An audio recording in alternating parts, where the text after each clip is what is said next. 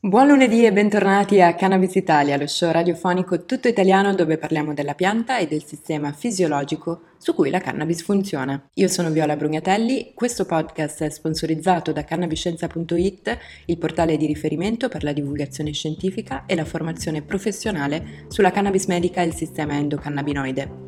Oggi parleremo di terpeni della cannabis e della loro attività per migliorare il nostro sonno. Per approfondire io vi invito a una lezione che terrò proprio sui terpeni in forma di webinar la sera del primo di luglio. Chiaramente potete riservare il vostro posto andando sul sito cannabiscienza.it nella sezione webinar. Questo argomento, quello dei terpeni per migliorare il sonno, è indubbiamente un argomento a me molto caro, per due ragioni. Primariamente mi riporta a quattro anni fa, ovvero quando lavoravo presso la University College of Dublin in Irlanda, dove ho iniziato il mio lavoro di docente universitaria e dove l'unica, ero l'unica persona di tutto il campus che si era impuntata a studiare l'attività farmacologica di alcuni terpeni presenti nella cannabis. È stata una bella avventura, anche se molto solitaria, visto che neppure il mio PI, il mio principal investigator, aveva alcune idee su come trattare o maneggiare i terpeni, perciò anche se con una serie di difficoltà mi ha posta davvero in prima persona ad accelerare molto la comprensione di questi composti volatili, profumati. La seconda ragione è che il tema del sonno è per me un elemento di forte interesse, primariamente da neuroscienziata,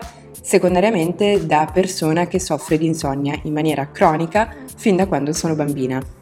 Il sonno è una parola, ma in realtà è un'attività molto complessa che consiste di cinque fasi, distinte tra di loro non solo dalle onde, che possiamo valutare con un elettroencefalogramma, un EEG, ma anche dai neurotrasmettitori che vengono rilasciate nelle determinate fasi, per esempio l'acido gamma-aminobutirrico, il GABA, il glutammato, la noradrenalina, la dopamina, la serotonina, l'ipocretina, questo se lo ricorda soprattutto chi ha partecipato all'ultimo webinar di neurogastrocannabinologia, l'acetilcolina, ma anche l'istamina, sono tutte molecole che sono coinvolte nell'alternanza tra veglia e sonno. Oltre a ciò, chi tra di voi ha seguito il corso sul sistema endocannabinoide sa già che anche gli endocannabinoidi sono coinvolti in questo meccanismo. In particolar modo sappiamo che l'anandamide nei soggetti sani, quindi chiaramente non in chi soffre di disturbi del sonno, è più presente durante la notte, mentre invece il 2-arachidonilglicerolo, il 2AG, è più presente durante il giorno. Ma secondo voi possiamo produrre livelli normali di endocannabinoidi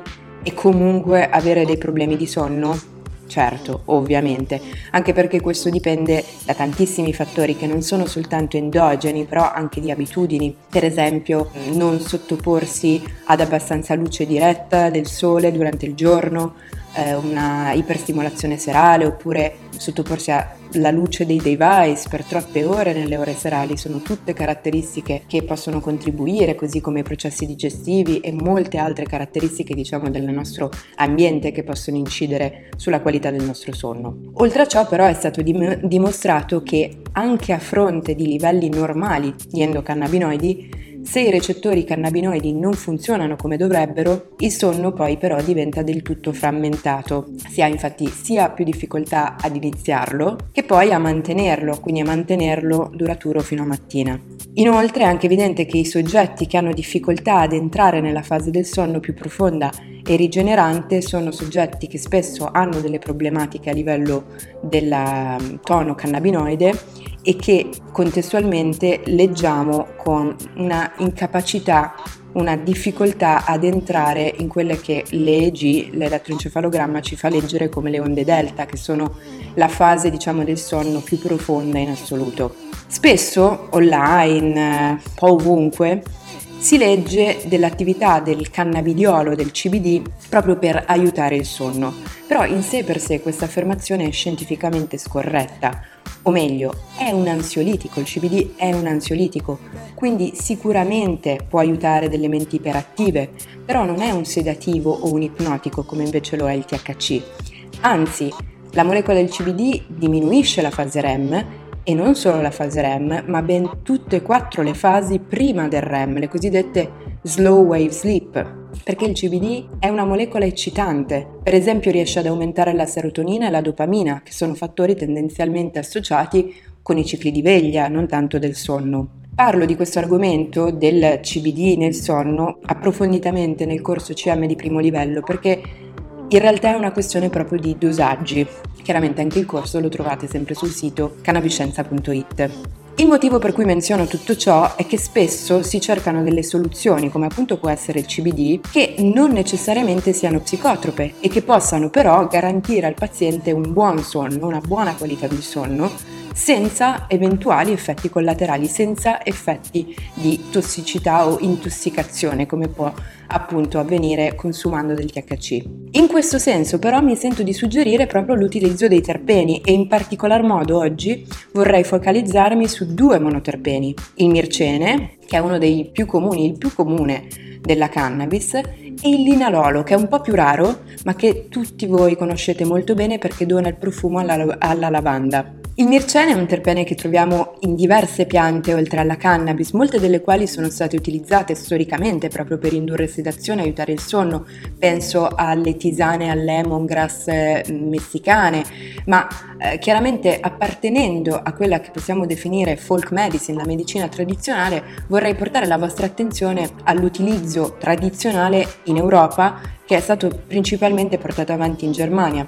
Perché? Perché il mircene è uno dei terpeni principali proprio della pianta del luppolo, che cresce chiaramente molto in Europa. Il luppolo contiene mircene e molti altri terpeni e sono stati fatti sul luppolo una serie di studi clinici in doppio cieco su pazienti di insonnia che sono stati condotti in Germania e che hanno dimostrato già nel 1998 e poi confermato durante gli anni 2000 che il mircene, in quel caso appunto era un composto che avevo detto non è il mircene studiato da solo, ma era il mircene insieme ad altri terpeni all'interno del luppolo, unito alla valeriana, veniva comparato alle benzodiazepine e eh, in sole due settimane di terapia questo ha portato agli stessi risultati sul miglioramento del sonno per entrambi i gruppi, quindi sia per il gruppo che stava utilizzando benzodiazepine sia per il gruppo che stava utilizzando luppolo. Ma eh, la differenza sono state la mancanza di effetti collaterali del gruppo luppolo e soprattutto una volta interrotta la terapia a differenza dei pazienti che invece utilizzavano le benzodiazepine, nessuno di quelli che usavano fitocomposti ha provato effetti di astinenza o di rebound. Quindi withdrawal rebound. Che cos'è il rebound? È quando si ottiene l'opposto effetto farmacologico di quello che stavo cercando con il farmaco che stavo utilizzando. Quindi se stavo utilizzando benzodiazepine per diminuirmi l'ansia e per dormire più a lungo, il rebound in quel caso è invece ansiogenesi e insonnia. Chiaramente ci si chiede come funziona il mircene. Ad oggi le opzioni più valide sono che il mircene agisca sui recettori GABAergici, GABA, quindi aumentando l'affinità di legame verso questi recettori da parte appunto della molecola endogena che li attiva e aumentando gli effetti barbiturici. I recettori GABAergici sono i recettori che trasmettono una trasmissione inibitoria. Oltre a ciò, sembra che il mircene faccia un effetto molto simile anche sui recettori cannabinoidi CB1, quindi non attivandoli direttamente, ma aumentando l'efficacia dell'anandamide a legarsi ai recettori CB1. Ora, se vi ricordate, poco fa abbiamo detto che i livelli di anandamide sono proprio fondamentali per permetterci di dormire, che si aumentano appunto normalmente durante la notte. Come possiamo trovare il mircene, come possiamo utilizzarlo? Ebbene, il mircene si può trovare sia venduto come terpene singolo, oppure insieme ad altri terpeni all'interno di oli essenziali, oppure chiaramente all'interno, cioè contenuto nelle piante che lo producono, come appunto abbiamo appena detto la cannabis. Quali sono le varietà di cannabis che contengono maggiori livelli di mercene? So che può sembrare paradossale, ma ad oggi non esistono questi dati sul profilo terpeno-fenolico per le varietà di grado farmaceutico che vendiamo in Italia. Esistono però le analisi invece fatte sulle piante di cannabis del cosiddetto mondo ludico e da questo sappiamo per esempio che la OG Kush che è un ibrido, la Blue, Dream che è una sativa, entrambe con alte percentuali di THC, stiamo parlando tra il 18 e il 20% di THC, e la Remedy che è invece un indica ad alta percentuale di CBD, circa il 14%, e meno dell'1% di THC, sono tutte varietà che hanno alti livelli di mircene, il mircene è il primo terpene per queste varietà E questo è giusto un po' per sfatare l'idea che si è invece avuta per anni che fossero i livelli di Mircene a determinare la dominanza indicasativa. Quindi, per esempio, più dello 0,5% diventa un'indica, meno dello 0,5% una sativa.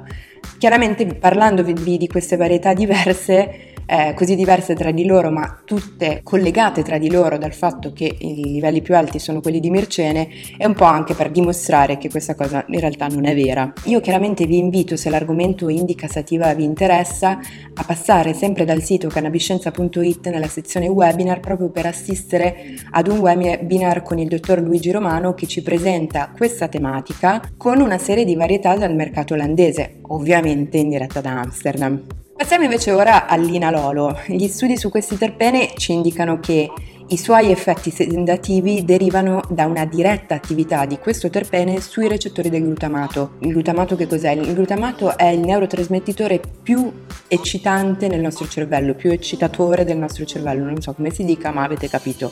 È il contrario del GABA. Se GABA inibisce, il glutamato eccita.